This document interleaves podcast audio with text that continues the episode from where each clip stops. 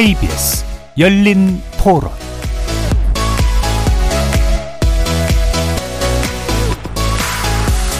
안녕하십니까. KBS 열린 토론 정준희입니다. 더불어민주당은 가짜 민심을 내세워 민생 문제마저 이재명 방탄으로 사무려 할 게 아니라 진짜 민생의 장으로 나와야 합니다. 윤석열 정부에 대해서는 민생은 뒷전, 정치 검찰은 상전이라고들 하십니다. 윤석열 정부는 정치 탄압에 몰두하고 국민의 삶은 각자 도생에 맡겨져 있습니다. 권성동 국민의힘 전 원내대표와 조정식 더불어민주당 사무총장의 목소리 들어보셨는데요. 이렇게 여야 어느 쪽이든 민생을 강조합니다. 추석에 돌아본 민심은 민생에 초점을 두고 있다고 말하죠. 하지만 그 민생이 정말 뭔지, 그걸 어떻게 해결해야 하는지는 보이지 않습니다. 도무지 완화될 것 같지 않은 여야의 강대강 대치 전선은 정치권에 잇따른 고소, 고발과 검경 수사, 그리고 기소 등으로 이어지면서 갈등 해결의 수단으로서의 정치는 사라진 듯한데요. 전문가들은 정치의 사법화가 심화되어 있다고 우려합니다. 주요 정치적 갈등이나 사회적 이슈가 정상적인 정치 과정 대신 사법적 개입을 통해서만 결판나는 현상이 이어지면 정책과 정치력이 우선시 되기보단 폭로, 고발, 수사, 처벌 등에만 관심이 쏠림으로써 민주주의의 정상적인 운용이 불가능해지기 때문이라는 거죠. 매주 목요일 전직 의원 세 분과 함께하는 여의도 협치의 기술. 오늘은 실종된 여의도 정치 실태를 분석해 보면서 건강한 정치 문화의 복원 방법을 모색해 보고 또 이어지는 2부에서는 감사원의 정치적 중립 논란 자세히 짚어보겠습니다. KBS 열린 토론은 여러분이 주인공입니다. 문자로 참여하실 분은 9730으로 의견 남겨주십시오. 단문은 50원, 장문은 100원의 정보 용료가 붙습니다. KBS 모바일 콩과 유튜브를 통해서도 무료로 참여하실 수 있고요. 이제 콩을 통해서 보이는 라디오로도 만나실 수 있습니다. 시민 논객 여러분의 뜨거운 참여 기다리겠습니다. KBS 열린 토론 지금부터 출발합니다. 살아 있습니다. 토론이 살아 있습니다. 살아있는 토론, KBS 열린 토론. 토론은 라디오가 진짜입니다. 진짜 토론. KBS 열린 토론.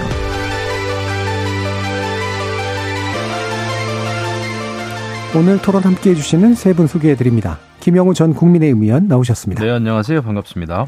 신경민 전 더불어민주당 의원 자리하셨습니다. 네, 안녕하십니까. 신경민입니다. 박원석 전 정의당 의원 자리해 주셨습니다. 안녕하세요. 박원석입니다. 자, 뭐 추석 지나쳤고 어, 여기에서 이제 민심이 어디로 향하는가 많은 부분들이 이제 관심을 두고 계셨는데 어, 과연 제 정치라고 하는 것이 이 추석 민심 안에 어떻게 작동하고 있을까 궁금하기도 하고요. 세 분은 또 어떻게 지켜보셨는지도 궁금하기도 합니다. 먼저 김영우 의원님 말씀 주시죠. 네, 이 추석 때 많은 분들 지인분들 만났는데요. 정말 그 실망이 크시더라고요. 네. 어, 이분들 입장에서는 정말 그 정치권이 말은 민생 민생 하는데 음. 민생을 말만 하고 실질적으로 행동하는 거는 완전히 민생을 내팽개 쳤다. 음. 아, 그리고 어떻게 정치를 이 모양으로 할 수 있느냐 이래가지고 정말 화가 머리 끝까지 나셨더라고요. 그리고 어유 김 의원은 요새 정치 안에서 그런지 얼굴 좋아 보여 막 이러시더라고요. 예. 뭐 속은 저도 시커멓죠 사실. 예. 너무 정치가 잘 안 풀리고 예. 이러다 보니까 아, 특히 뭐 저야 뭐 또 여당의 입장에서요. 예. 굉장히 좀 가슴이 아프고 안타깝습니다. 그래서 야 이거 이렇게 가다가는 정치 혐오증이 더 확산되겠구나. 음. 정치가 이제 문제를 풀어가야 되는데요. 오히려 정치가 혐오의 대상이 되면 어, 점점 정치는 그 신뢰를 잃어가는 거 아니겠습니까? 예. 좀 걱정입니다. 예. 예. 길을 빨리 찾아야죠. 예. 그래도 속과는 달리 겉은 괜찮으신 거로 평가받으셨나요? 아, 젊어졌다 그러더라고요, 이상하게. 예. 알겠습니다. 또 원거리에 계시니까 그래도 다행히 얼굴은 괜찮으신 것 같은데. 신경민 의원님 어떠셨어요? 어, 사실 이 추석 민심 뭐 하는 것이 지금 이제 코로나 전국에서 오래간만에 얼굴들 보는 경우가 이제 이번이 사실은 네. 한 3년 음. 만이죠. 그래서 들 얼굴을 보는데 그 우리나라 기술 발전에 따라서 추석에만 얼굴을 볼 필요가 없어진 지가 음. 좀 오래됐고요. 그렇죠. 제가 최근에 대선을 어, 캠프에서 겪으면서 보고 느끼는 것은 우리나라가 유튜브 정치 시대로 들어섰다 라는 음. 걸 아주 절감합니다. 음. 그러니까 유튜브로 편이 확 갈라져 가지고 자기 편들끼리만 계속 정보를 교류해요. 네. 이게 추석에도 아마 그런 비슷한 경향이 있고 그래서 오히려 어떤 경우에는 야 우리도 알 것 다 아니까 정치 얘기는 하지 말자. 음.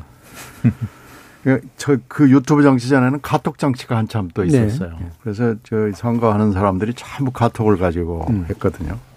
그 전에는 이제 물론 핸드폰 정치에서 뭐 3G, 4G, 5G 뭐 이렇게 그 음. 그 발전돼 와서 우리나라가 핸드폰 정치에서 카톡 정치에서 유튜브 정치로 들어섰고 그러면서 나라가 양쪽으로 확 뽀개진 느낌이 듭니다. 네. 그러니까 우리 우리 정치의 특징 중에 하나가 양당을 선호하고요. 음. 그러니까 제 3당이 들어서기가 매우 어렵고 제 3당을 표방해 가지고 성공한 사례가 없습니다. 네. 최근 사례가 이제 안철수 정치가 지금 아무것도 아닌 것이 돼 버렸잖아요.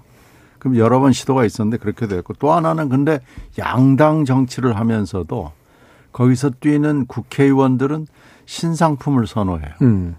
그게 좀 모순적이기도 하고 뭐 아니면 양당을 더 공고화하는 측면이 있어가지고 지금 이 사태의 양당에 대한 실망이 매우 큰데 이것이 다음 총선에 어떻게 나타날지가 이제 주목거리잖아요. 예. 예. 근데 이 양당에 실망하는 이게 아마 이번 추석 민심 민심의 가장 적나라한 거라고 저는 판단하고요. 이것을 만약에 해소하지 못하면 총선에서 아니면은 다음 대선에서 어떤 조금 조금 다른 한국 정치의 모습이 보일 수도 있겠다라는 느낌을 갖습니다. 예. 그 보통 과거에도 이제 정치 혐오도 꽤 있었고 양당 정치가 강했는데 아마 제3당이 수시로 등장했던 거는 이제 이른바 좀 뭐 이렇게 무당층이라 그럴까? 뭐 이렇게 좀 혐오증이 좀 몰려 있는 그래서 제3에 대한 선택해 보려고 하는 경우들도 좀 있었는데 이분은 이제는 좀 그런 층도 좀 많이 줄어드는 것 같아요.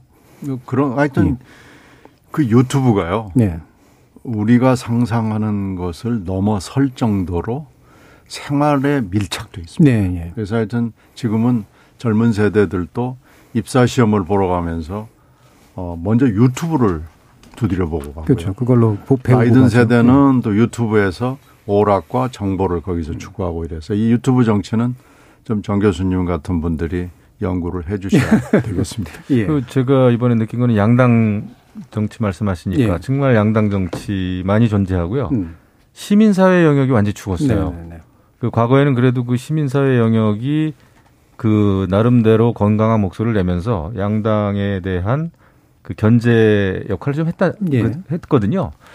근데 그것이 없어지고 일단은 뭐 모든 많은 국민들이 정말 유튜버에 의존을 하고 굉장히 좀 기형적인 양당 정치가 음. 완전히 굳어졌어요. 예. 그래서 이거 정말 큰일이다라는 생각이 들었습니다. 예. 그 시민사회가 정당 정치의 일 부속품 된 것 같은 그런 느낌도 많이 그러면요. 저도 예. 유튜버를 좀 해봤어요. 그 꽤 잘 나갔었습니다. 저도 음. 음. 뭐 100만 조회 수막 예. 여러 번 넘겼는데 유튜브를 하면 할수록 역시 이 어떤 그 파퓰리즘 쪽으로 갈 가능성이 커져요. 예. 그 조회수에 굉장히 얽매이기 때문에 그래서 아 이게 유튜브 정치 유튜브 문화가 이게 굉장히 위험하구나. 음.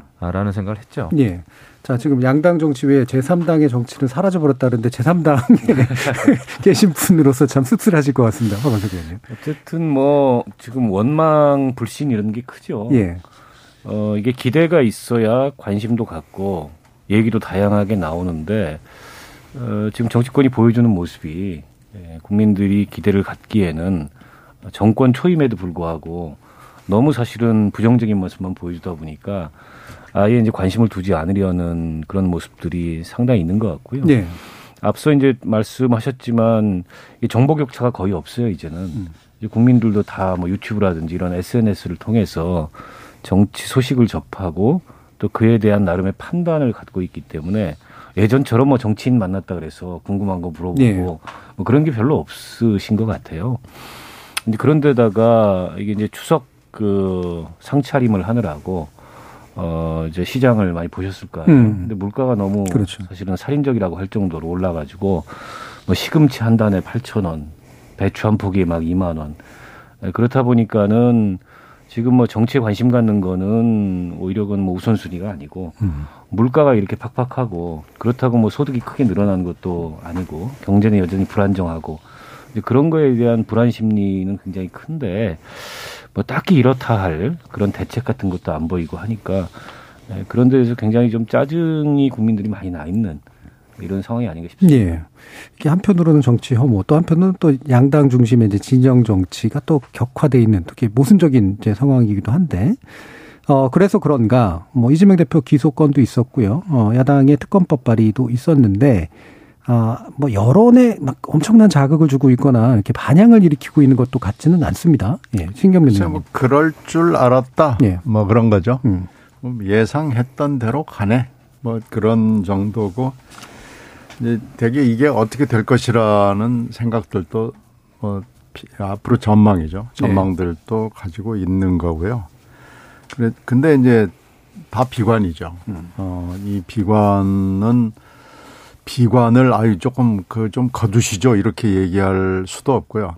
네 하는 거나 내 하는 거나 비슷비슷하다라는 아까 정보 격차가 없어졌다는 네, 네. 뭐 그런 것들이 다 있기 때문에 아유 근데 이렇게 엉망으로 갈 텐데 근데 이거 어떻게 되는 거지? 음. 하는 그런 아주 막연한 불안, 어, 실망을 넘어서서 야, 이제 도대체 이제 어떻게 해야 되느냐. 음. 뭐 이런 것들이 우리 사회를 지금 진두르고 있고요. 이게 굉장히 만연돼 있는 것 같습니다. 예, 예, 예. 어, 그러니까 좀 어수선하고 뭔가 좀 가라앉아서 이 문제를 어떻게 극복해야 될 것인가를 얘기할 수 있는 진지한 분위기가 생기지 않고 음. 이거 지금 이렇게 될 줄 다 알았잖아. 네. 지금 이런 거죠. 그래서 이걸 어떻게 국민들한테 얘기를 해야 될지 참 아주 난감한 상황입니다. 예. 뭔가 다들 이렇게 될 줄 알고 있는데 잘 될 것 같지 않은 걸 알고 있는 그런 상태. 부정적인 그 비관적인 전망들이 이제 지배하고 있는 그런 상태. 예. 김영훈. 그렇습니다. 그 음. 문화 예술인들은 주로 이제 국민들에게 그 즐거움과 행복을 주고요. 네. 원래 예, 정치인들은 그 희망을 줘야 된다.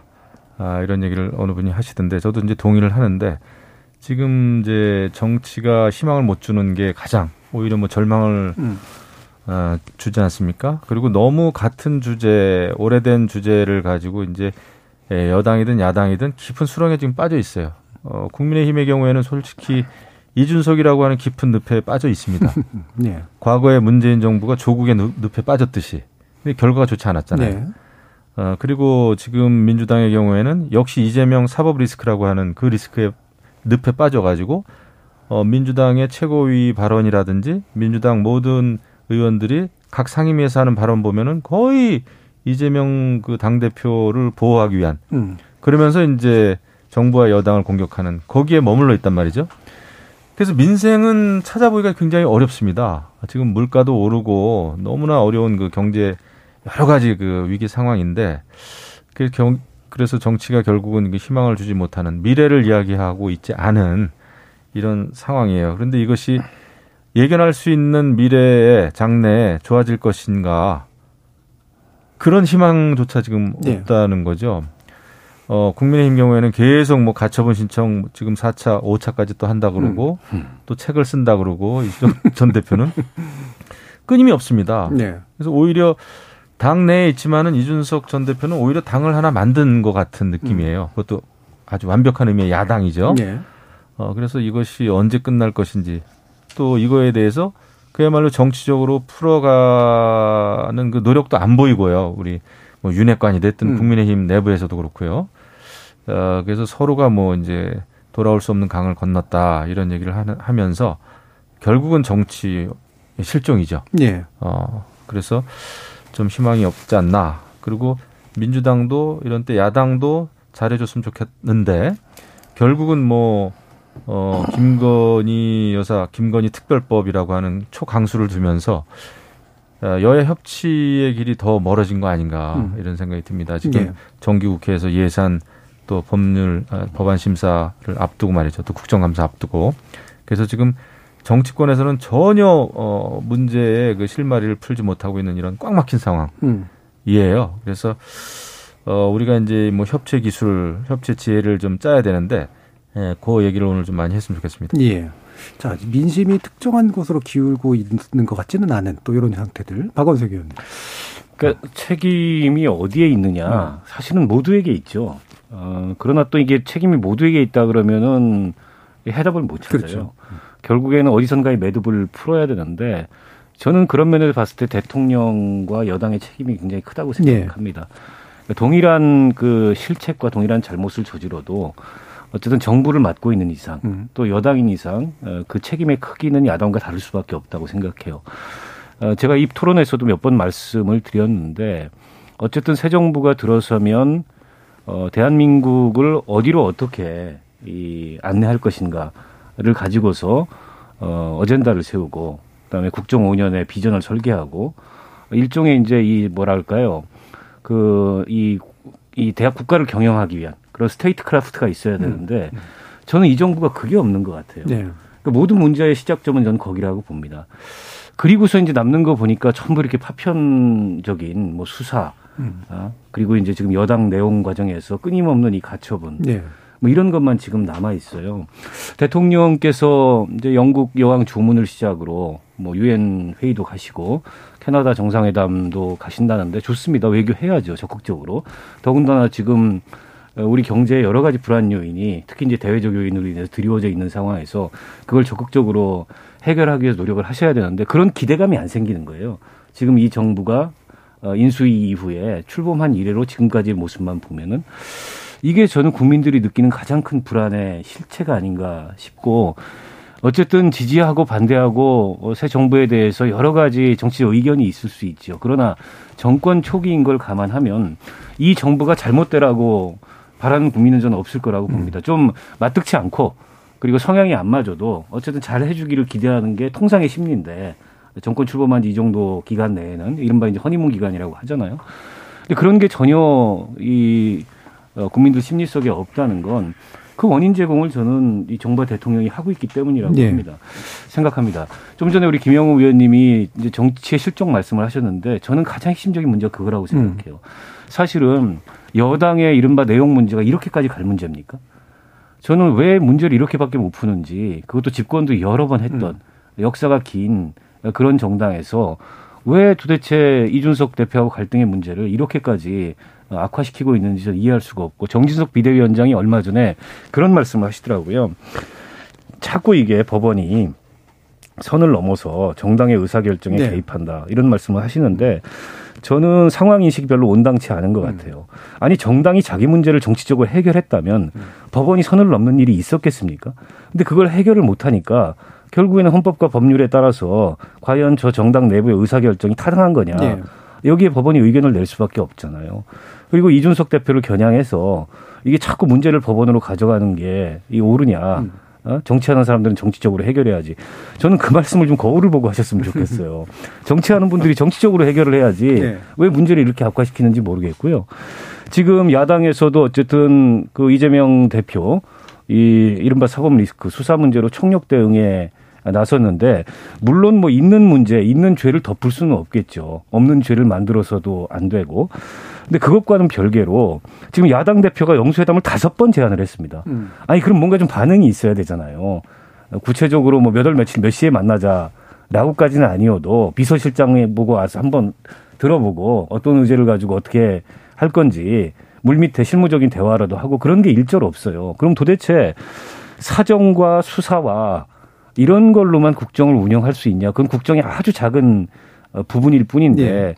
그런 면에서 저는 이 정부가 어쨌든 이 경세의 전략이 없다. 도대체 대한민국을 어디로 어떻게 안내하려고 하는지 그리고 대한민국 국민들에게 어떤 나라를 나라의 모습을 보여주려고 하는지 음. 저는 그게 지금 모든 문제의 원인이라고 봅니다. 네. 네 지금 어, 어떻게 보면 엘리자베스 여왕 조문이 저는 좋은 계기가 네. 될수 있다고 봅니다. 근데 가는 길에 미국과 캐나다를 같이 보고 오는 거 아니겠어요? 근데 지금 경제 위기는 뭐 너무나 분명한데 이 경제 위기가 지금 외교적 위기하고 겹쳐 보이는 것이 제가 여러 번 말씀을 드렸는데 지금 이미 겹쳐 갑니다. 그리고 거기에 북한 관련도 겹쳐 보이기 때문에 여당의 이 내홍은 저는 대통령이 해결해야 됩니다. 네. 이걸 이걸 이렇게 가처분대 비대위로 이렇게 가서는 안 되고 이것도 대통령이 내 갔다 올 때까지 끝내놔라. 내가 갔다 와서 내저 이준석이건 누구건 만나서 내 내가 풀겠다. 음. 이런 내부 지침을 네. 주고요. 네. 그래서 끝내고 지금 경제 외교 통일에 관련된 문제를 이번 외교를 통해서 시도를 하고요. 근데 잘 안 될 겁니다. 네, 안 되겠죠. 아, 될 리가 없어요. 네. 그러면 지금 뭐 이자율 문제랄지 지금 금리 문제랄지 어 환율 문제가 심각한 상황이고 지금 supply chain 문제도 중요하고요. 그러면은 내가 갔다 와서 경제 외교 통일에 관한 한 우리나라에서 최고로 잘하는 사람, 베스트로 내가 이 팀을 꾸려내겠다. 음. 그래서 뭐 장관도 바꾸고요. 바꾸게 생겼으면 청와대도 바꾸고요. 음. 그래서 경제 외교 통일에 관련된 사람들을 내가 그러면 best of the best로 하겠다라고 해서 하고요. 그리고 야당 문제는 뭐 갔다 오면은 이제 다 만나게 돼 있잖아요. 네. 그래서 만나서 그렇게 이재명 대표와 만나는 뭐 1대1로 만나는 게 싫으면은 다 같이 만나서 얘기하고요. 그 이 대표하고는 끝나고 나서 뭐 따로 잠깐 만날 수 있는 거고요. 그렇게 해 가지고 한번 이 위기를 우리가 같이 극복해 봅시다. 이렇게 메시지를 보내면 저는 이걸로 충분한 메시지가 가고 국민들이 좋아 그럼 우리 윤석열 대통령에게 한번 기대를 모아보자. 이 좋은 계기가 될 수 있다고 봅니다. 네. 엘리자베스 여왕 돌아가신 건 돌아 어, 저는 뭐 그건 슬픈 일이, 일이기도 하지만 이것을 어 우리 국가 운영에 있어서 어, 한번 이용해 볼 수 있는 거 아니냐. 네. 그리고 엘리자베스 여왕 조문 외교도 좀 외교처럼 하고요. 네. 어 거기 뭐 전 세계 주요한 인사들이 다 모이기 때문에 우리가 달러를 확보해야 되는 일이 지금 굉장히 중요해졌습니다. 네네. 그래서 그 문제도 포함을 해서 지금 미국의 그 메딘 유에스이즘, 미국의 애국주의, 경제적 애국주의를 우리가 바꿀 수는 없지만 총선 이후에, 총선이 11월 4일에 있잖아요. 11월 초 총선 이후에는 뭔가 좀 해보겠다는 실마리만이라도 만들어 온다면 국민들이 환호할 겁니다. 네. 그래서 이게 정말 좋은 기회가 아닌가라고 생각이 돼서요. 이런 경제 어떤 그 전략이라고 그럴까? 중장기, 단기적 전략을 가지고 한번 해보면 저는 이게 굉장히 좋은 기회가 될 수 있을 거라고 봅니다. 예. 그러니까 만약에 현재 위기를 정말로 심각한 위기로 인지한다면 뭐 너무 흔한 말이지만 이른바 거국 중립 내각 수준의 뭔가 이렇게 정책 결단을 내릴 필요가 있다. 라는 뭐 실제로 이런 단어를 쓰지는 않으셨지만 그런 생각이 드는데 솔직히 전 대통령의 속내가 어떤 건지 사실 좀 궁금해요. 그 제가 조금 예. 현실적인 차원에서 말씀을 드려 보면 역대 대통령들 보면 특히 이제 저희 같은 경우 뭐 저는 뭐 MB 대통령 때 이제 캠프에서부터 쭉 있었으니까요. 예. 근데 대통령의 당선이 되고 나면은 음. 오히려 그 대통령이 정치적인 발언 또 특정 그룹이나 특정인에 대한 정치적인 발언을 하기가 더 어려워지더라고요. 그건 그렇겠죠. 예. 네. 그리고 그 대통령의 한마디 한마디가 특히 당 내에 끼치는 영향이 너무나 크기 때문에 음. 그 편하게 대화하기가 오히려 어려워지는구나. 예, 대한민국의 음. 대통령이라고 하는 자리는 그렇더라고요. 네. 그래서 오히려 그 활동 영역이 정치적인 면에서는 더 위축이 되는 음. 걸 제가 봤습니다. 그래서 아, 윤석열 대통령도 마찬가지겠구나. 특히나 정치권에서 쭉 오랜 경험을 쌓지 않은 상황에서 외부에서 들어와 가지고 정치인들하고 만나면서 입당을 했고 당선이 됐단 말이에요. 네. 그러다 보니까 당선되고 나서는 오히려 더 그 정치인들에 대해서 같은 당이라고 하더라도 심지어는 윤핵관들에게까지도 편하게 이야기하기가 쉽진 않겠다는 생각이 저는 듭니다. 그래서 어 앞서 어, 여러 얘기가 있었지만 물론 어, 여당인 국민의힘의 여러 가지 내용에 대해서 대통령도 책임이 크죠. 네. 예. 그거는 어, 잘했든 잘못했든 책임이 있습니다. 있을 수밖에 없잖아요. 그죠? 어, 하지만, 예, 저는 그, 소위 캠프에서부터 계속, 어, 중심적인 역할을 해왔던 소위 윤핵관, 그 다음에 이준석 전 그 당 대표의 잘못이 현실적으로 저는 또 굉장히 크다고 봅니다. 네. 그 문제를 풀지를 못했고, 그다음에 이준석 전 대표가 밉더라도 이준석 전 대표를 어떻게 하겠다는 뭐 전략이 없었어요. 제가 네. 볼 때는 그냥 미운 마당에 아 윤리위가 이렇게 징계 내리면 이준석 전 대표 끝나겠구나라고 쉽게 생각했는지는 음. 모르겠습니다. 솔직히 하지만 일이 그렇게 가지 않았죠.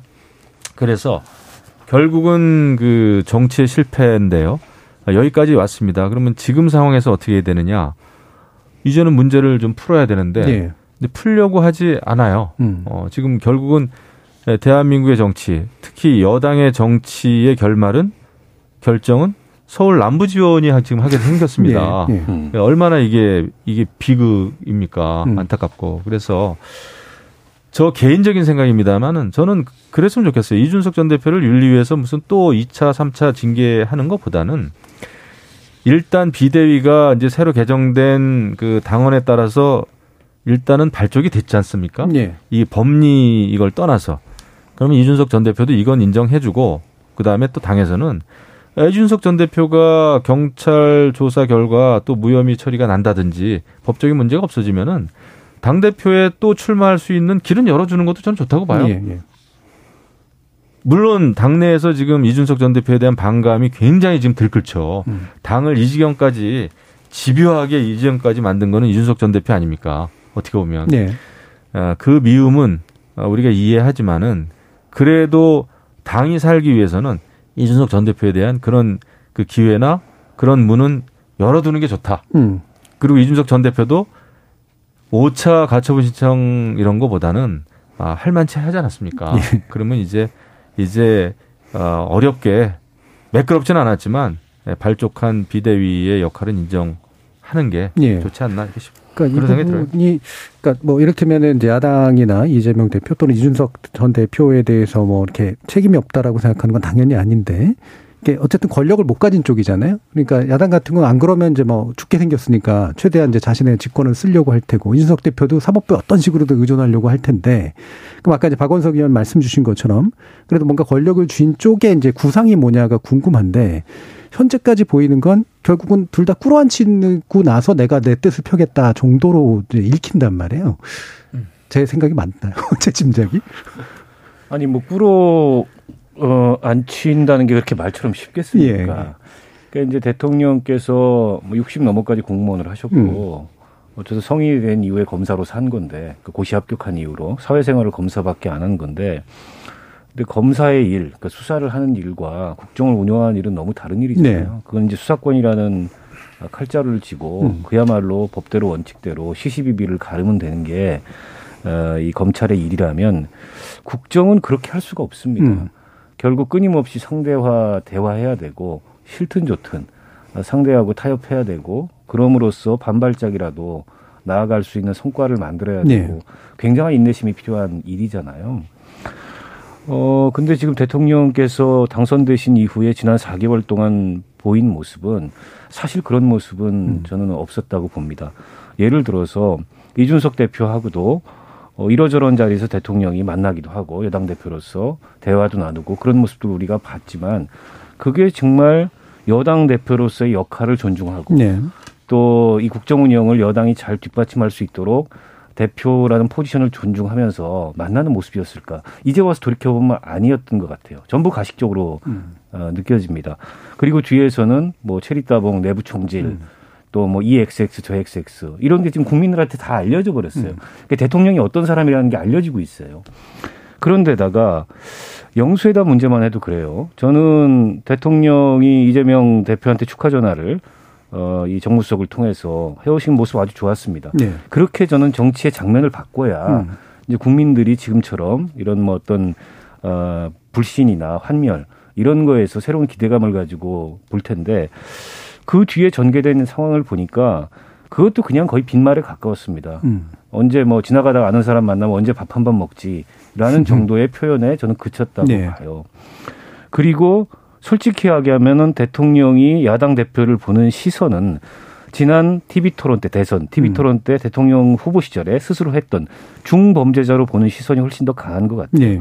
중범죄자하고 앉아가지고 무슨 국정을 논하고 음. 무슨 타협을 하고 무슨 협상을 하느냐 이런 시각에 많이 경도돼 있는 거죠. 종합적으로 보면 아직도 검사 시절에 그런 세계관 여기에서 크게, 크게 벗어나지 못하는 것 같은데 즉 수사권이라는 칼자로 들고 있으면 어쨌든 그걸 통해서 법치를 바로 세우고 음. 그리고 정의와 불의를 가리고 선과 악을 나눌 수 있다. 근데 국정이 선과 악을 나눌 수 있는 일입니까? 음. 누가 선이고 누가 악입니까?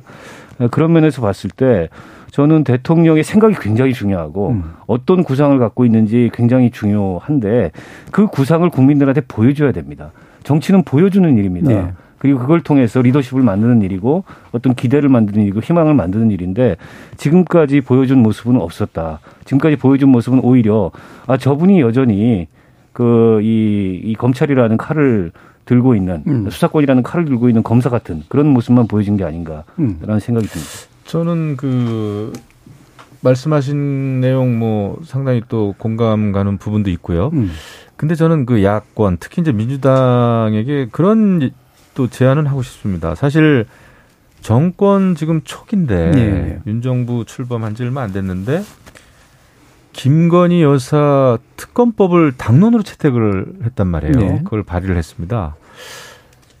근데 이 정도 되면은 대통령의 입장에서도 영수회담 저는 지난번에도 영수회담 하는 게 좋겠다라고 개인적인 의견을 네. 말씀을 드렸습니다마는 이렇게 그 김건희 여사 특검법, 김건희 특검법을 당론으로 채택하고 있는 야당에 대해서 굉장히 영수회담이 어려워질 것 같아요. 음. 협치가 어려워질 것 같습니다. 네. 더더군다나 물론 정치 경험이 없다고 해도 정치를 해야 되는 게 맞지만 근데 또 경험이 없다는 게 또 전제가 되다 보니까 그런 걸 돌파해낼 수가 있을까 말이죠. 네. 여야 협치의 기술이 나올까. 아, 지금 그, 아, 소위 영부인이, 부인이 특검이 있는 음. 상, 상황에서 그래서 그거는 민주당에서도 그 영수회담을 뭐 다섯 번씩 지금 제안했는데 왜 반응이 없느냐 라고만 생각할 것이 아니라 네. 그런 그 특검 뭐 취하라든지 말이죠 음. 법안 그 취하라든지 그런 게 좀 동시에 요구돼야 되는 게 아닌가. 음. 근데 그런 게 이제 사실 물 밑에서 예, 예. 작업이 돼야 되는 거죠. 그렇죠. 어, 음. 근데 그런 거가 지금 전혀 없는 것 같아요. 음. 그래서 강대강으로 딱 강대강으로 갈 수밖에 없는 조건들을 서로 각자 만들어 가면서 하니까 뭐 정치가 안 되는 거죠. 예. 야당도 대통령의 정책 출구를 좀 마련하지 예, 못하고 그 출구를 있다. 만들어야 이게 음. 돌파구가 생긴다 이런 생각을 합니다. 예, 신경민요. 저는 뭐그그 지적은 뭐 맞아 보여요. 음. 어, 특검법 문제랄지 뭐 지금 그 탄핵 문제를 자꾸 민주당의 지도부를 구성하고 있는 사람들이 국민들의 뭐 발언이라고 그러면 생각이라 발언이라 이렇게 인용을 해서 자꾸 공식 회의석상이나 언론 인터뷰를 통해서 얘기하는 것은 맞아 보이진 않습니다. 네. 정말로 탄핵 사유가 분명히 있다고 그러면은 음. 뭐 그래야 되는데 국민들이 이렇게 얘기하는 사람들이 있습디다 뭐 이렇게 얘기하는 것은 약간 좀 비겁해 보입니다. 음. 그리고 어, 최고위원이나 어, 원내 구성을 하고 있는 원내 대표급의 인물들이 그렇게 얘기하는 건 맞아 보이진 않아요. 네. 그러니까 영수회담을 지금 공식으로 다섯 번 언급을 한 것도 뭐 기록으로 분명히 있고요. 그리고 제가 듣기에는 물밑 접촉이 있었다고 들었어요. 음. 그런데 지금 대통령의 입장에서 이 대표를 만나고 싶지 않은 거예요. 네. 그러니까 지금 안 되고 있는 건데 음. 또 수사는 또 진행이 되고 있으니까 뭐 음. 기분이 좋을 리는 없죠. 음. 그래 이게 지금 다 얽히고 설켜 가지고 어, 민주당으로서는 또 이재명 후보라는 사람이 대표가 돼버렸기 때문에 또 이게 좀 일이 이상하게 된 거기는 해요. 예, 이런 것들을 막기 위해서 여러 가지 내부적 노력이 있었습니다만은 민주당 내부적으로는 실패한 거죠. 예. 그래서 이제 일이 여기까지 또 꼬이고 꼬여 있는 게 다시 또 한 번 더 꼬여 있는 음. 이런 상황이 된 거에서 제가 뭐 별로 할 말은 없습니다만은 그럼에도 불구하고 어, 노력은 좀 했으면 좋겠다라는 음. 생각이 들고요. 예. 제가 그 이, 이준석 사태에 대해서 한 말씀만 드리고 싶으면은 음. 이게 4월 달에 윤리 회부가 됐고요. 이제 문제가 된 건 12월 말에 가세연의 그 보도를 예. 통해서 나왔고 이제 7월 초에 7월 8일 새벽에 윤리 결정이 나왔잖아요. 그러니까 윤리 결정으로 따지면 지금 두 달이 됐고 윤리 회부로 따지면 지금 거의 다섯 달 가까이 됩니다. 근데 그 사이에 벌어졌던 일들을 종합해 보면 계획이 없이 그냥 막 운전대를 윤핵관이 잡고 어 말을 험악하게 지금 운전을 하다 음. 여기까지 온 거예요. 그러니까 대통령은 책임이 있다 없다 그러면 있기도 하고 없기도 하고 그런데 이 이렇게 지금 집권당이 대표를 목을 쳐내는 아무리 죽도록 미우기는 하지만 목을 쳐내는 작업을 이처럼 난폭 운전을 해도 되는 거냐 라는 네. 데 있어서는 대통령이 책임이 있죠. 음. 그렇게 따지면 지금 뭐 경찰 수사를 기대하는 사람도 있고 윤리위의 재징계를 또 기대하는 사람도 있고 뭐 그렇지만 이게 잘 안 될 겁니다. 윤리위가 만약에 징계를 한다면 하책 중에 하지 하책이 될 가능성이 네. 높고요. 경찰 수사도 결론이 뚜렷했으면 벌써 나왔죠. 음. 뭐 지금까지 안 나올 리가 없잖아요. 이게 지금 어려운 거죠. 이렇게 따지면 이렇게 가처분에 가처분이 새끼를 치고 이러면서 남부지방법원에 신청 재판부의 부장 판사한테 목을 맬 일이 아니고요. 음. 이거 풀어야 됩니다. 네. 이거 이거 풀지 못하면 이 가처분이 끝나고 나면은 가처분 결론은 우리가 뭐 잘 모르겠지만 뭐 판사맘이잖아요. 그럼 또 본안이 있습니다. 그렇게 따지면 계속해서 남부지방법원에 목숨줄을 맡겨놓고 있는 이런 상태는 좋지 않죠. 예. 이건 어느 당이건 마찬가지입니다. 음. 그래서 이걸 이거부터 지금 풀고 여러 가지 지금 이 난제를 풀어나가는 쪽으로 빨리 방향선회를 하지 않으면 굉장히 더 어려워지는 거고요. 이걸 지금 벌써 두 달, 그리고 4월 달부터 치면은 다섯 달이 되도록 이렇게 내버려 두고 있는 것은 이건 정말 나라꼴도 나라꼴이 아니고 여당꼴도 여당꼴이 아니고 네. 여의도 전체가 지금 큰 책임을 지고 있는 겁니다. 네. 자, 일부에서 지금 뭐 사실은 지난 몇 개월간 이야기해왔던 것들의 총 정리판을 한번 얘기해 본 것 같은 그런 느낌이 좀 드는데요. 또 이어지는 2부에서 몇 가지 좀 짚어봐야 될 것들 더 짚어보면서 진행하도록 할 테고요. 지금까지 들어온 청취자 문자 일단 들어보고 가겠습니다. 최현지 문자 캐스터. 네. 지금까지 여러분이 보내주신 문자들 소개합니다. 유튜브 청취자 정회원님. 요새 제 주변 사람들은 정치 이야기 전혀 안 합니다. 이슈라 해도 재탕을 너무 많이 해서 지쳤다고 할까요? 관심 바뀝니다. 김진희님, 여당이 모범을 보여야 야당도 잘할 텐데, 국민의힘, 민주당 탓할 거 없습니다. 9803님, 이준석 전 대표를 둘러싼 현 여당 내 갈등, 당 차원에서 해결하기엔 이미 너무 갈등의 골이 깊어진 듯 합니다. 이젠 대통령이 직접 나서 협치의 길을 모색해야 하지 않을까요? 여야 대표 회담 빨리 진행됐으면 합니다.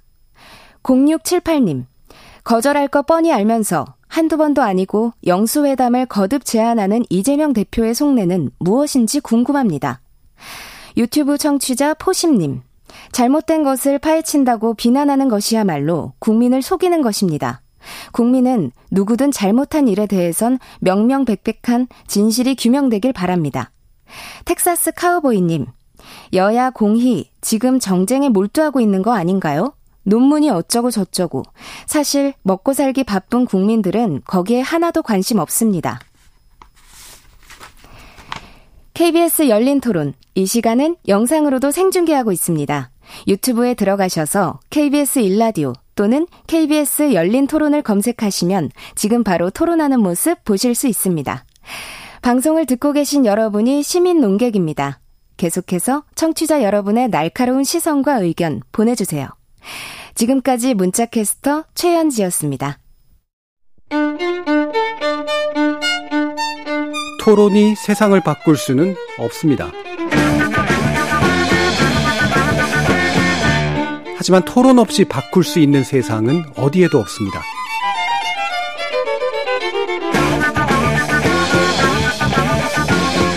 세상의 선한 변화를 갈망하는 당신. 정답이 아니라 질문의 힘을 믿는 당신. 우리 KBS 열린 토론에서 만납시다.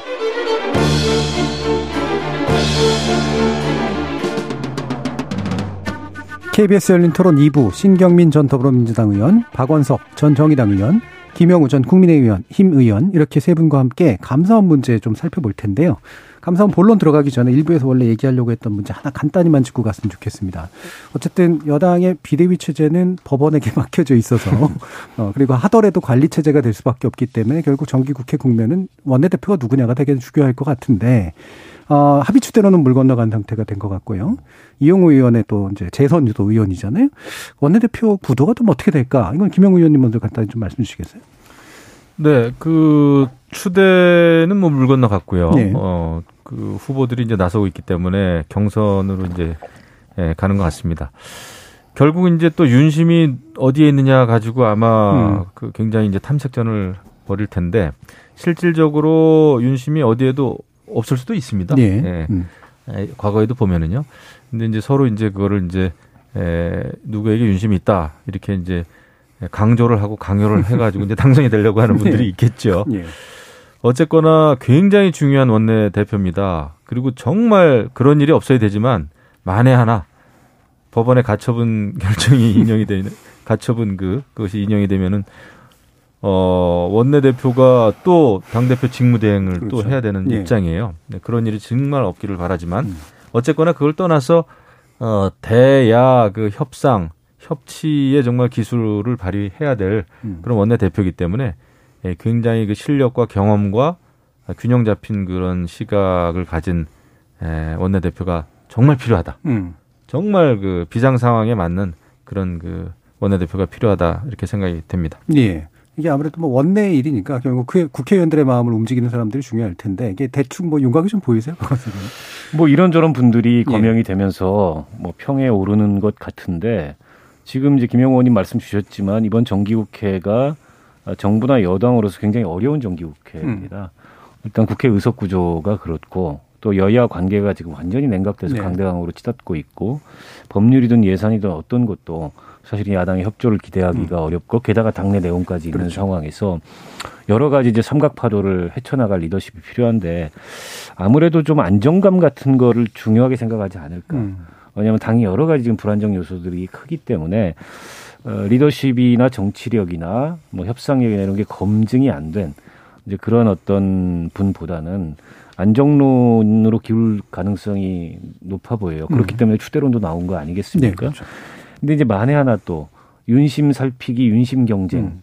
이게 일어나면서 이제 여러 명의 그 주자들이 나서고 그 사이에서 윤심이 누구에게 어디에게 있냐 이런 식으로 연내대표 선거 구도가 흐른다면 그거는 거의 저는 망조드는 거라고 봐요. 음, 음. 어, 아마 이제 의원들의 일종의 집단지성이 작용을 하겠죠. 음. 지금 아무리 당이 이렇게 난리여도 어, 그렇다면은 저는 윤심과 관계없이 음. 이 상황에서 이제 경륜과 경험과 또 정치력을 가지고 한편으로는 당을 안정시키고 한편으로는 대야 협상력을 발휘할 적임자가 누군가 이런 것들이 자연스럽게 좀 중지가 모아지지 않을까. 음. 그런 방향으로 모아져야 그나마 지금 여당이 음. 어려운 상황을 헤쳐나갈 수 있지 않을까 싶습니다. 음. 그래도 경륜 있는 사람은 어쨌든 뽑게 될 것 같다. 음. 신경민 의원님. 저는 뭐 민주당이 음. 이 전당대회를 하면서 보여준 거에 좀 실망을 한 사람입니다. 네. 그런데 어, 제가 조금 전에 말씀드렸듯이 지금 4개월, 5개월이 되도록 그리고 윤리위 결정으로부터 두 달이 되도록 이준석 사태가 이렇게 오는 거에는 윤핵관에 아무 계획 없음, 준비 없음, 그리고 그 아부, 뭐 이것 때문에 지금 여기까지 온 거 아니겠습니까? 그러니까 최근에 제가 좀 실망스러운 건 윤핵관들이 겉으로 살짝 머리를 숙이고 있으니까 초핵관들이 또 나섰다고 그러잖아요. 예. 초핵관, 재핵관 예, 그래가지고. 예, 네, 네. 그래서 뭐 난리를 치고 있다라는 얘기를 들으면서 금방 그 두 분이 말씀하신 그런 조건에 맞는 분이 어, 있는지는 잘 모르겠지만요. 네. 그게 이제 기준이 돼야 될 텐데 음. 그렇게 되지 않고 지금 하는 돌아다니는 얘기 보면 윤핵관의 윤심이 반영된 윤핵관의 마음이 드는 분이 어떤 분 음. 그리고 정진석 비대위원장이 염두에 두고 있는 분 어떤 분 음. 이 싸운다고 그래요. 아직 등록을 안 한 분들 중에 한 예. 사람이라고 그러고 예. 또 이제 어떤 분은 윤심은 그런 건 없다 그렇게 음. 얘기하는데 그것은 아닌 것 같고 음. 뭐 윤심은 있긴 있는 것 같고 그래서 그런 조건에 맞는 비슷한 분이 되는 것이 나라를 위해서 또 여, 여당을 위해서 아, 또 용, 용, 용산을 위해서 또 좋을 텐데 음. 하는 생각이 듭니다. 그래서 저희들도 예의 주시하고 있죠. 예. 누가 되느냐는 것이 굉장히 중요하고요. 어, 가처분 결정과 상관없이 또 굉장히 중요한 결정이 될 겁니다. 예.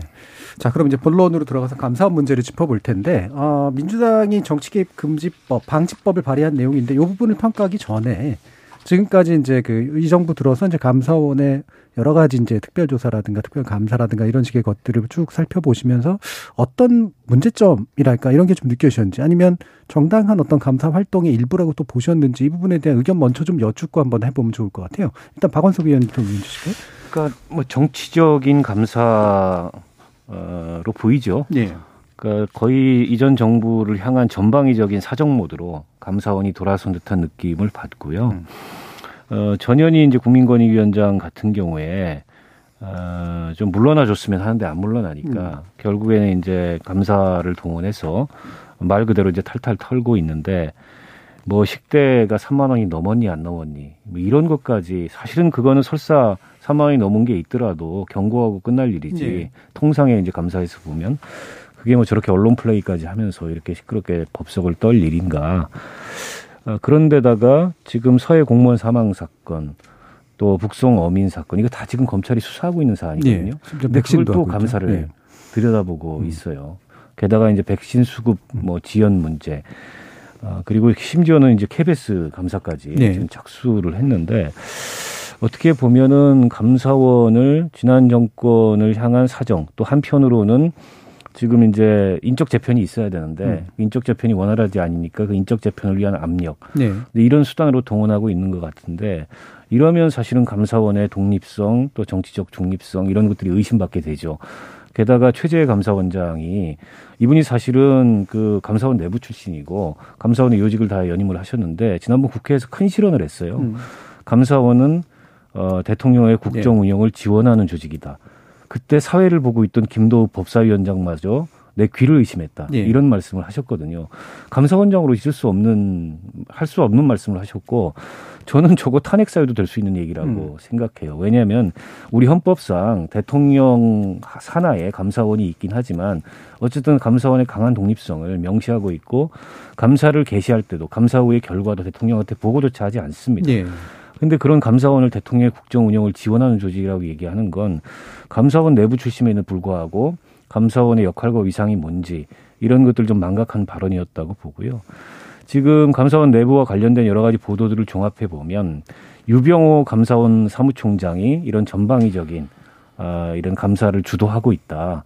그분이 어, 대통령 인수위의 전무위원으로 음. 어, 들어갔고 어떻게 보면 윤핵관이라고 볼 수 있는 분이죠. 그리고 두 단계를 건너뛴 어 1급에서 예. 아, 2급 1급을 안 거치고 2급에서 차관급으로 바로 승진을 해서 어, 이 상황을 주도하고 있는데 저는 저거는 감사원에게 굉장히 큰 길게 봤을 때 정치적 부담이 될 거고 부메랑이 될 가능성이 높다. 물론 감사원의 중립성의 논란이 이번만 있었던 게 아닙니다. 음. 과거에 4대강 감사를 놓고서 네. 정권이 바뀔 때마다 감사 내용이 달라졌던 음.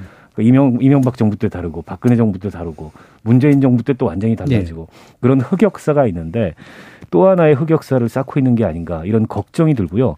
그럼에도 불구하고 이 민주당 민주당이 이번에 발의한 법은 말이 안 된다고 네. 생각해요. 네. 그건 제가 자세히 말씀드리겠습니다. 알겠습니다. 예, 그럼에도 불구하고 예, 김영우 의원님. 뭐 결론부터 말씀드리면은 예. 우리 그 박원석 의원님 결론하고 저도 이제 예. 똑같습니다. 결론만 보 예, 결론 결론만 보면은 이거는 전형적으로 감사원 길들이기죠. 그러니까 정권이 바뀌면 여러 뭐 국세청이 됐든 또 검찰이 됐든 경찰이 됐든 지난 정부에 대해서 상당히 뭔가 이렇게 들추려고 하고 예. 어 소위 이제 적폐청산이라는 이름으로 명분으로 뭔가를 이렇게 하려고 합니다. 역대 정부 정권에서 늘 그래 왔어요. 음. 문재인 정부 때는 그게 아주 셌고요. 예. 뭐 전직 대통령들 다 감옥에 보냈으니까요. 셌는데 그 제가 볼 때 지금 이제 감사원에 대해서 감사원이 상당히 지금 활동이 많은 것은 제가 알겠어요. 저도 음. 이렇게 보면 정말 다양하게 여러 기관에 여러 예. 부처를 감사 동시다발적으로 들어가고 있구나. 조금 과유불급 아닌가라는 느낌이 좀 있습니다. 솔직히 예. 말씀드리면. 예.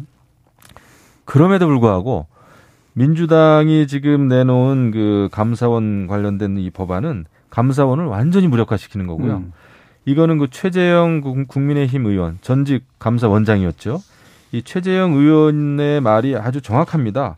헌법 체계를 파괴하는 기상천외한 발상이고 또 지난 정부의 불법과 비리가 얼마나 많은지를 스스로 자인하는 것밖에 되지 않는다고 그랬는데 이 정말 점잖은 최재형 의원이 이 말씀하신 게 저는 맞다고 봐요. 네. 아, 직접 또 감사원장을 했었고 법과 원칙에 따라서 감사원장을 저는 잘한 인물이다 이렇게 생각을 하는데 예, 그런 시각에서 봤을 때 지금 민주당이 발의한 그 에, 감사원법은 감사원을 길들이게 하는 것이다. 네. 지금 그 야권 특히 민주당은 검찰도 못 믿겠다. 또 경찰도 못 믿겠다. 이젠 또 감사원도 못 믿겠다라는 거거든요. 오로지 민주당이 지명하는 추천하는 특검만 믿겠다는 겁니다. 지금 예. 김건희 특검법도 이제 발의를 했지만 이렇게 돼 가지고는 안 된다. 이것은 오히려 그 뭐라 그럴까요? 어, 감사원의 근간을 흔드는 거기 때문에 이거는 이거야말로 과유불급이다 예. 이렇게 생각합니다. 예. 민주당이 발의한 법안에 대해서는 박원석 의원과 의원님과 아주 강하게 동의를 해주셨고 똑같습니다. 예, 감사원의 문제에 대해서는 조금만 동의를 해주셨고 그랬는데 최재형 전 원장의 이 만약에 이제 바로 대통령 후보로 나가거나 이렇게 국민의힘에 안 들어갔으면 이번 발언이 굉장히 힘이 실렸을 텐데 이게 사실은 또 스스로가 정치적 선택을 했기 때문에 사실 약간 반감되는 측면도 좀 있는 것 같아요. 그런 게 없지 않아 예. 있겠죠. 예. 근데 제가 이제 최재형 감사 원장이 아니라 이제 대선 후보 때 같이 예. 일을 하고 도와드렸었는데 예. 어, 이분은 정말 말을 신중하게 하는 분이에요. 예, 예. 그것 때문에 저는 대통령이 안 됐다고 봅니다.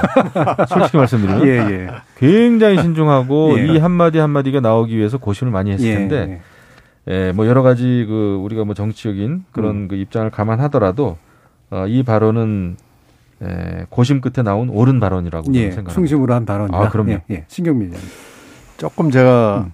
포인트를 바꿔서 음. 말씀을 드리면 국회에서 뭐 발언을 할때 음. 건드리지 않는 몇 개 기관이 있습니다. 예, 예.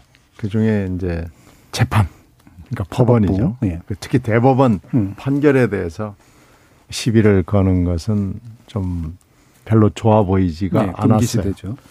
그리고 선관위가 있고 감사원이 음. 있습니다.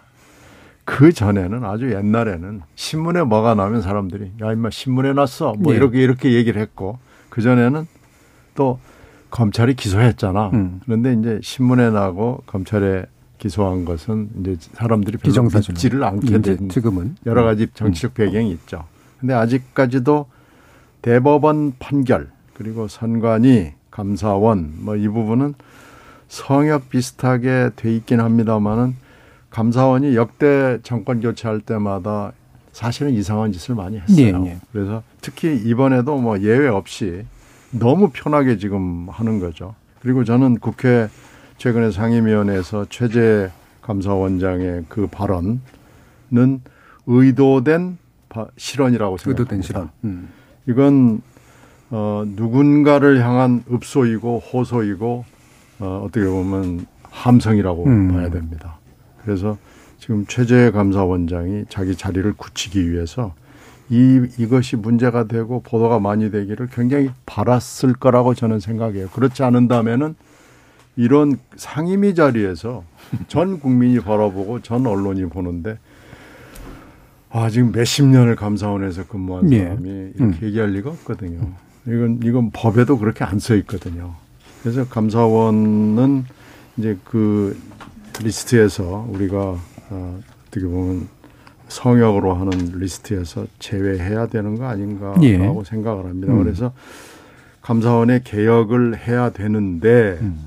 신정훈 의원이 낸 이 법은 저는 저도 찬성하지 않습니다. 이 음. 법은 통과될 리가 없어요. 어, 이것도 이제 굉장히 정치적인 발의라고 생각을 하고 감사원의 밀행성이나 아, 급작성 뭐 이런 원칙을 생각할 때 이것을 포기하는 거기 때문에 예. 이것은 뭐 성립될 수 없는 거고 최재형 전 원장이 얘기하는 것도 저는 어, 믿지 않습니다. 음. 이건 이, 이분이 그 정치적 선택을 한 거에 대해서 제가 별로 높은 점수를 주지 않기 음. 때문에 음. 사람이 점잖은 거하고 음.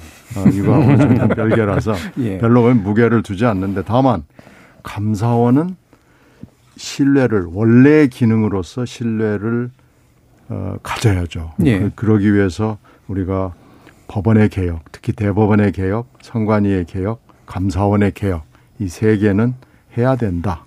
음. 다만 이 방법은 아니다. 이렇게 음. 말씀드리겠습니다. 지금 이제 나온 법안이 이제 사실 그런 거죠. 이제 국회 상임위에다가 승인을 얻도록 돼 있고 또 결과를 보고하고 또 수사 그 감사 대상자에 대한 이야기를 이제 해도 해달 해주도록 하는 네. 그런 식의 내용이기 때문에 아까 말씀하신 밀행성 측면에서 이제 상당히 어긋난다 이런 언급이시잖아요. 아니 그리고 이게 그 저렇게 되면 사실은 감사를 하지 말란 얘기죠. 예. 왜냐하면 특별감찰의 경우에 상임위의 승인을 일일이 받아라. 그러니까 개별 감사건에 대해서 상임위의 승인을 받으라는 건데 음. 그러면은 감사원의 그 감사권을 국회가 지배하겠다는 얘기잖아요. 그렇죠. 예. 그리고 특정 정당이 다수당이 지배하겠다는 얘기인데 이거 성립이 불가능한 얘기죠. 그러니까 저는 지금 어쨌든 대한민국 감사원은 대통령 산하고 굳이 얘기하자면 행정부에 속해 있는데 우리나라처럼 강한 대통령제에서 예. 강한 대통령 중심제에서 감사원이 행정부 산하로 있는 게 맞느냐에 대해서는 문제의식이 있습니다. 음. 그래서 아예 헌법기구로 음. 독립을 시키든지 많은 세계의 나라들이 그렇게 하고 있어요. 예. 예. 아니면 이게 국회가 정부를 견제하고 감시하는 기능하고 일맥상통하는 측면이 있으니까 음. 미국의 그 회계감사원처럼 아예 국회로 이관을 하든지 예. 그 경우에도 개별 사건에 대해서 국회가 미국 국회가 미국 의회가 개입하지 못하도록 되어 있습니다. 예. 철저한 독립성 원칙하에 하도록 되어 있는데 저는 민주당이 일종의 그냥 정치적 슬로건을 법안으로 만들어 가지고 낸 것 같아요. 음. 그러니까 저거는 법사위에서 통과는커녕 상정될 리도 만무하고 저런 법안이 상정되면 큰일 납니다. 예. 근데 저걸 당론 채택으로까지 고려하고 있다는 얘기를 듣고서 제가 적지 않게 사실은 놀랬고 음. 실망스러운데 또 하나의 위인설법이죠. 음. 저렇게 하면 저는 안 된다고 생각하고요. 감사원이 보이고 있는 지금 정치적인 어떤 편향된 그런 감사나 아까 과유불급 말씀해 주셨는데 그런 거에 대해서는 충분히 국회에서 비판하고 견제하고 국정감사가 또 다가오기 때문에 그런 장을 활용해서 국민적으로 공감대를 만들면 되는 거지 말이 안 되는 법을 내 가지고 오히려 정당한 비판마저 예. 어, 어떻게 보면 좀 무디게 만드는 그런 입법이라고 생각해요. 저는 음. 저거 민주당이 당론 채택 뭐 안 할 거라고 봅니다만 행여라도 저걸 당론 채택하면은 정말 큰 오점이 될 거라고 예. 봅니다. 지금 민주당이 이제 하고 있는 이제 공세 내용 중에 하나가 이제 감사원장 사퇴 촉구 결의안 제출했고 그다음에 이제 이 방지 법안이라고 하는 걸 낸 상태잖아요. 그러면 이제 어느 정도의 정치적 해법을 도모하는 게 이 개혁에 도움이 될지 이를테면 뭐 말씀하신 것처럼 아예 그냥 헌법 기관화 시킨다거나 근데 그건 사실 헌법 개정이 좀 필요한. 네, 개헌을 해야죠. 법을 바꿀 수 있는 어떤 측면들이 이제 국회로 뭐 이를테면 할 수 있는가 뭐 이것도 개헌 사항이죠. 그렇죠. 네. 네. 이게 또 어려운 내용들이어 가지고 어떤 것들을 좀 여론화 시켜서 만들어 나가는 게 좀 필요할지 나름대로 또 심경미 의원님 의견 있으세요? 지금 미국의 제도가 일리가 있어요. 네. 근데 지금 다 개헌 사항이기 때문에 지금 선뜻 하기는 어려운데 지금 현재 있는 상황에서 그러면은 개선안을 한번 내보자 하는 건 음. 있을 수 있죠. 네. 지금 감사원장이나 감사위원 임명해서 대통령이 절대적인 권한을 행사하는데 음. 이것을 좀 고치는 방법은 있을 수 있죠. 예. 근데 감 그리고 이제 그리고 장기적으로는 개헌을 해서 이것을 감사원을 어디에 두는 게 좋겠느냐. 음. 근데 지금 미국은 보면은 어 국회 그러니까 의회에 두긴 두는데 사실은 거기는 뭐 2년에 한 번씩 선거가 있기 때문에 그 정당이 지배 정당이 계속 바뀔 수 예. 있을 개연성이 있고요. 그 회계감사원장이 되고 나면 회계감사원장이 누군지도 사실 잘 몰라요. 음. 그냥 독자적으로 돌아갑니다. 의회하고 상관없이 그 행정부를 감시한다는 그 원리 원칙에 따라서 예, 예. 그 감사원이 그냥 돌아가는 거예요. 음. 그러니까 그 감사원을 그냥 형식적으로 의회에 두고 있을 뿐이지 감사 회계 감사원은 그냥 회계 감사원 예. 자체적인 독립성을 순수하게 어 구가한다, 향유한다 음. 이렇게 볼 수 있거든요. 우리도 그렇게 되지 않으면 지금 지금처럼 대통령이 임명하고 감사위원도 결국은 대통령의 영향력 하에 있는 사람들이 가고 그러면 그게 행정부에 속하는 것이고 예. 옛날에 청와대에 속하는 것이지 음. 말로는 뭐 우리가 우리 감사원은 어쩌고 저쩌고 하지만 전부 거짓말이거든요. 음. 그러니까 외톨이로만 존재하는 감사원이지 실제 감사원은 그런 것도 아니거든요. 마찬가지로 대법원이나 선관위도 이 정신에 따라서 어, 개혁을 해야 우리가 정말로 존중하고 어, 우리 사회에 어떤 향도적인 기능을 하는 네, 거다라고 독립적인 기능을 얘기를 할 수 있는 거지. 지금처럼 하면 말로는 뭐 독립적이고 중립적이고 객관적이고 초연하다 그러는데 실제로는 이 제황적 대통령제 제하에서 대통령을 도와주는 예. 대통령의 뜻에 따르는 이런 기관으로 내밀하게 돌아간다 그러면은 이 형식적으로만 이렇게 돼 있다는 비판을 면할 길이 없죠. 예. 우리나라 감사도 꽤 강력한 기관이잖아요. 회계 감사도 하고 감찰 기능까지 또 들어가 있고 그래서 그 사실 지금 감사원이 벌이고 있는 이 감사 활동 이거를 문재인 정부 하에서 했으면 대단했을 겁니다. 음. 예, 정말 살아있는 권력에 대해서 근데 그때는 물론 이제 최재형 감사원장 시절에 이제 탈원전 정책에 대해서는 상당히 의미 있는 그 감사를 예. 했죠. 어, 그거는 정말 잘했고. 근데 이제 지금 하고 있는 감사가 이제 정권 바뀌자마자 음. 뭐 서해 공무원 사건도 그렇고 북송 그 어민 어민 그 북송 사건도 그렇고 정권 바뀌고 지금 하니까 음. 지금 현 정부에만 잘 보이려고 하는 거 아니냐 감사원이 네. 그런 그 오해를 받기가 딱 좋아요. 음. 그래서 이제 민주당이 또 많이 반발하는 걸로 저는 좀 생각이 되는데 그래서 역시 감사원이 지금 철저하게 독립이 안 돼 있구나라는 생각이 드는 겁니다. 네. 그래서 결국 저는 이게 따지고 보면은 결국 양당 제도의 음. 잘못이고 현재 권력 구조, 정당 제도, 선거 제도하고 다 맞물리는 문제 같아요. 이게 지금 감사원 사람들 원장을 비롯해서 감사원 구성원들만의 문제가 아니라 아, 결국 야 이게 강력한 대통령제 하에서 감사원이 어, 정말 행정부 기관으로서 그냥 이렇게 움직이는구나라는 음. 생각이 좀 들어서 그런 그 제도적인 한계라는 거를 좀 느꼈습니다. 그래서 아, 결국 지금 협치나 우리가 협치 얘기를 지금 계속 합니다마는 협치가 그러니까 정치권에서는 협치가 필요가 없는 거예요. 원래 정치가 그런 거니까. 왜 무슨 말씀이냐면 지금의 양당 구성원, 양당 입장에서는 협치를 안 해도 예, 되지 않습니까? 음. 협치는 절실해야 하고 음. 협치가 안 되면은 아무것도 안 돼야 이제 협치를 하는 건데 대한민국의 지금 정당 제도, 지금 선거 제도에서는 협치를 못 해도 지금 선거에 지더라도 4, 5년만 기다리면은 여당이 될 수 있는 가능성이 굉장히 크지 않습니까? 예. 그러다 보니까 조금만 참으면 돼요. 그 다음에 여당에 대해서 집중적으로 공격만 하면 되고 야당의 경우에는 네. 예, 그렇기 때문에 이런 제도 하에서는 협치 솔직히 어렵다. 예, 이게 다당제 그러니까 유럽에서 연정이 가능하고 협치가 가능하고 뭐 대타협이 가능한 거는 그거를 안 하면은 안 되기 때문에 음. 예, 그런 그 제도적인 그런 생각을 요즘에 제가 예. 부쩍 많이 하게 됐습니다. 예. 그래서 이제 저희가 협치의 기술이라고 그러지만 기술 이전에 제도가 좀 갖춰줘야 된다. 예. 이런 말씀이 좀 들어요. 예. 저는 지금 뭐 민주당이 낸 법안은 여러 가지로 문제가 많기 때문에 어, 감사원에 대해서 아주 근본적인 개헌 수준의 대안을 뭐 지금 당장 예. 모색할 수 없다면 핵심은 인사권 문제 아니겠습니까? 예. 예. 결국 감사원이 저렇게 대통령을 의식하고 거기에 코드를 맞추고 음. 또 그에 기초해서 지난 정권에 대한 어떤 사정 수준의 감사를 하고 이런 모습이 뭐 과거 정권에도 없었던 게 아니니까 반복되는 이유는 결국 인사권 때문인 것 네. 같아요. 그래서 감사위원 그 인사 같은 경우에 조금 이제 아, 예를 들어서 국회라든지 야당이라든지 이런 데에 이 추천권을 인사권을 부분적으로 넘기는 그런 분산적인 음. 어떤 그 인사권을 뭐 제도적인 개혁에 담아볼 수는 있다고 생각합니다.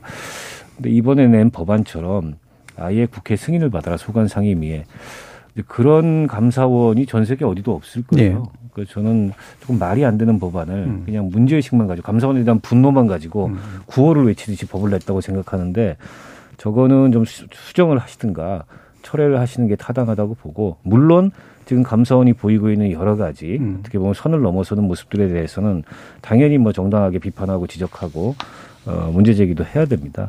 네, 그렇지만 어쨌든 독립성을 생명으로 하는 감사원의 기능 또 위상 어, 어디에 포지션해야 되는지 이런 문제는 굉장히 중요한 문제이기 네. 때문에 저걸 저렇게 이제 음. 그 제가 보기에는 좀 불충분한 법안으로 담아가지고 대안으로서 논의할 수는 없다고 생각합니다. 예. 음. 법사위에서 논의도 안될 거고요. 음.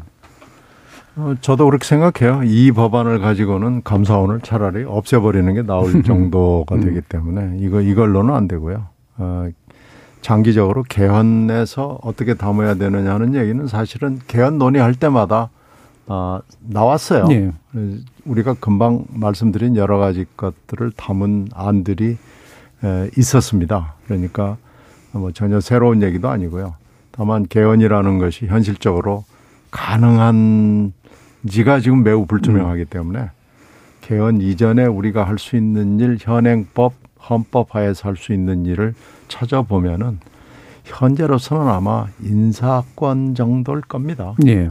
어, 그리고 이제 내부적으로는 감사의 실행에 들어가서 감사의 그 결정과 선택과 어, 운영을 어떻게 할 것이냐는 또 구체적으로 기술적인 문제들이 꽤 많이 있거든요. 음. 그래서 어, 서로 이걸 협의를 하고 견제를 하고 할 수 있는 것들은 감사원에 있는 분들이 더 잘합니다. 음. 어떻게 하면 지금 현재의 여건에서 독립적, 중립적으로 할 수 있느냐, 객관적으로 할 수 있느냐 하는 것들을 안에서 치열하게 토론을 하고 있고 건강한 음, 목소리들이 있죠. 근데 이제 항상 내부 승진을 하게 되면 이런 문제가 생겨요. 예. 그럼 국정원 같은 경우에도 내부 승진을 한 적이 있었는데 또 부작용이 있더라고요. 그러니까 항상 내부 승진의 요구 욕구나 요구가 있어서 내부 승진을 어떤 정권이든지 간에 권력기관을 해 놓으면 또 문제가 생기는데 이번이 아마 감사원이 지금 그런 사례에 해당하는 것 같습니다. 그래서 이것도 역시 인사의 문제로 귀결이 되는데요. 그렇게 되면은 다, 다시 또 외부 기용으로 돌아가게 예. 되고 어, 그러면 다시 또 최재형 원장 같은 사람이 나올 수도 있고 지금 예. 이래 이래서 사실 답이 없습니다. 예. 그래서 결국은 건강한 인사가 되기 위해서는 여러 가지가 갖춰져야 되는데 지금 현재 이 정권 교체기에 뭐가 지금 잘못됐다는 느낌을 진하게 갖습니다. 예. 이게 내부 승진의 문제를 얘기하신 건 내부 승진이 이제 예를 들면 감사원 자체 독립성을 원하는 사람들이 능력 있게 승진하는 게 아니라 특정 정부에 충성하는 사람이 이제 딱 승진되는 이런 케이스라서 그 대통령제의 한계죠. 예. 지난 정부 때 문재인 정부 때는 또 감사원의 감사위원을 했던 인물을 청와대 수석으로 음. 바로 영입을 했어요. 그래서 그런 것도 있을 수 없는 예. 일이거든요. 음. 아, 그렇기 때문에 우리가 우리 스스로가 정치권에서 음. 또 대통령실에서도 감사원이 감사원으로서 독립된 기관이라는 거를 음. 지금 사실 인정을 안 하는 것 같아요. 음. 어, 언제든지 감사원을 네. 활용할 생각을 일반 자꾸 하고. 기관처럼. 네, 그래서 이것은 그런 거에서부터 이제 문제가 우리 지적이 될 수 있는데 아무튼 뭐 그 감사원이 독립된 기관으로서 역할을 할 수 있도록 이것은 여당의 문제, 야당의 문제가 아니라는 그 문제 의식이 꼭 필요하다 네. 생각을 합니다. 자, 오늘 KBS 열린 토론은 그럼 이것으로 모두 정리할까 하는데요. 오늘 함께 해주신 박원석 전 정의당 의원, 김영우 전 국민의힘 의원, 신경민 전 더불어민주당 의원 세 분 모두 수고하셨습니다. 감사합니다. 고맙습니다. 네, 고맙습니다. 요즘 법치라는 말 참 자주 나오는데요. 법치가 법에 의한 통치를 뜻하는 건 맞지만 사회적 합의의 결과물인 법의 한계 안에서 움직이라는 거지 사사건건 사법행정력을 이용해서 사법부의 판단을 물으라는 건 아니겠죠. 이건 사실 사법 정의를 염원하고 민주주의 최후 보로로서 사법부를 존중해서라기보단 정적을 범법자로 만들거나 최소한 그런 이미지를 들씌우는 게 최상의 여론 전략이라서 벌어지는 일은 아닐까 싶습니다. 그만큼 또 정치가 무능력하다는 말이기도 하겠죠. 지금까지 KBS 열린 토론 정준이었습니다.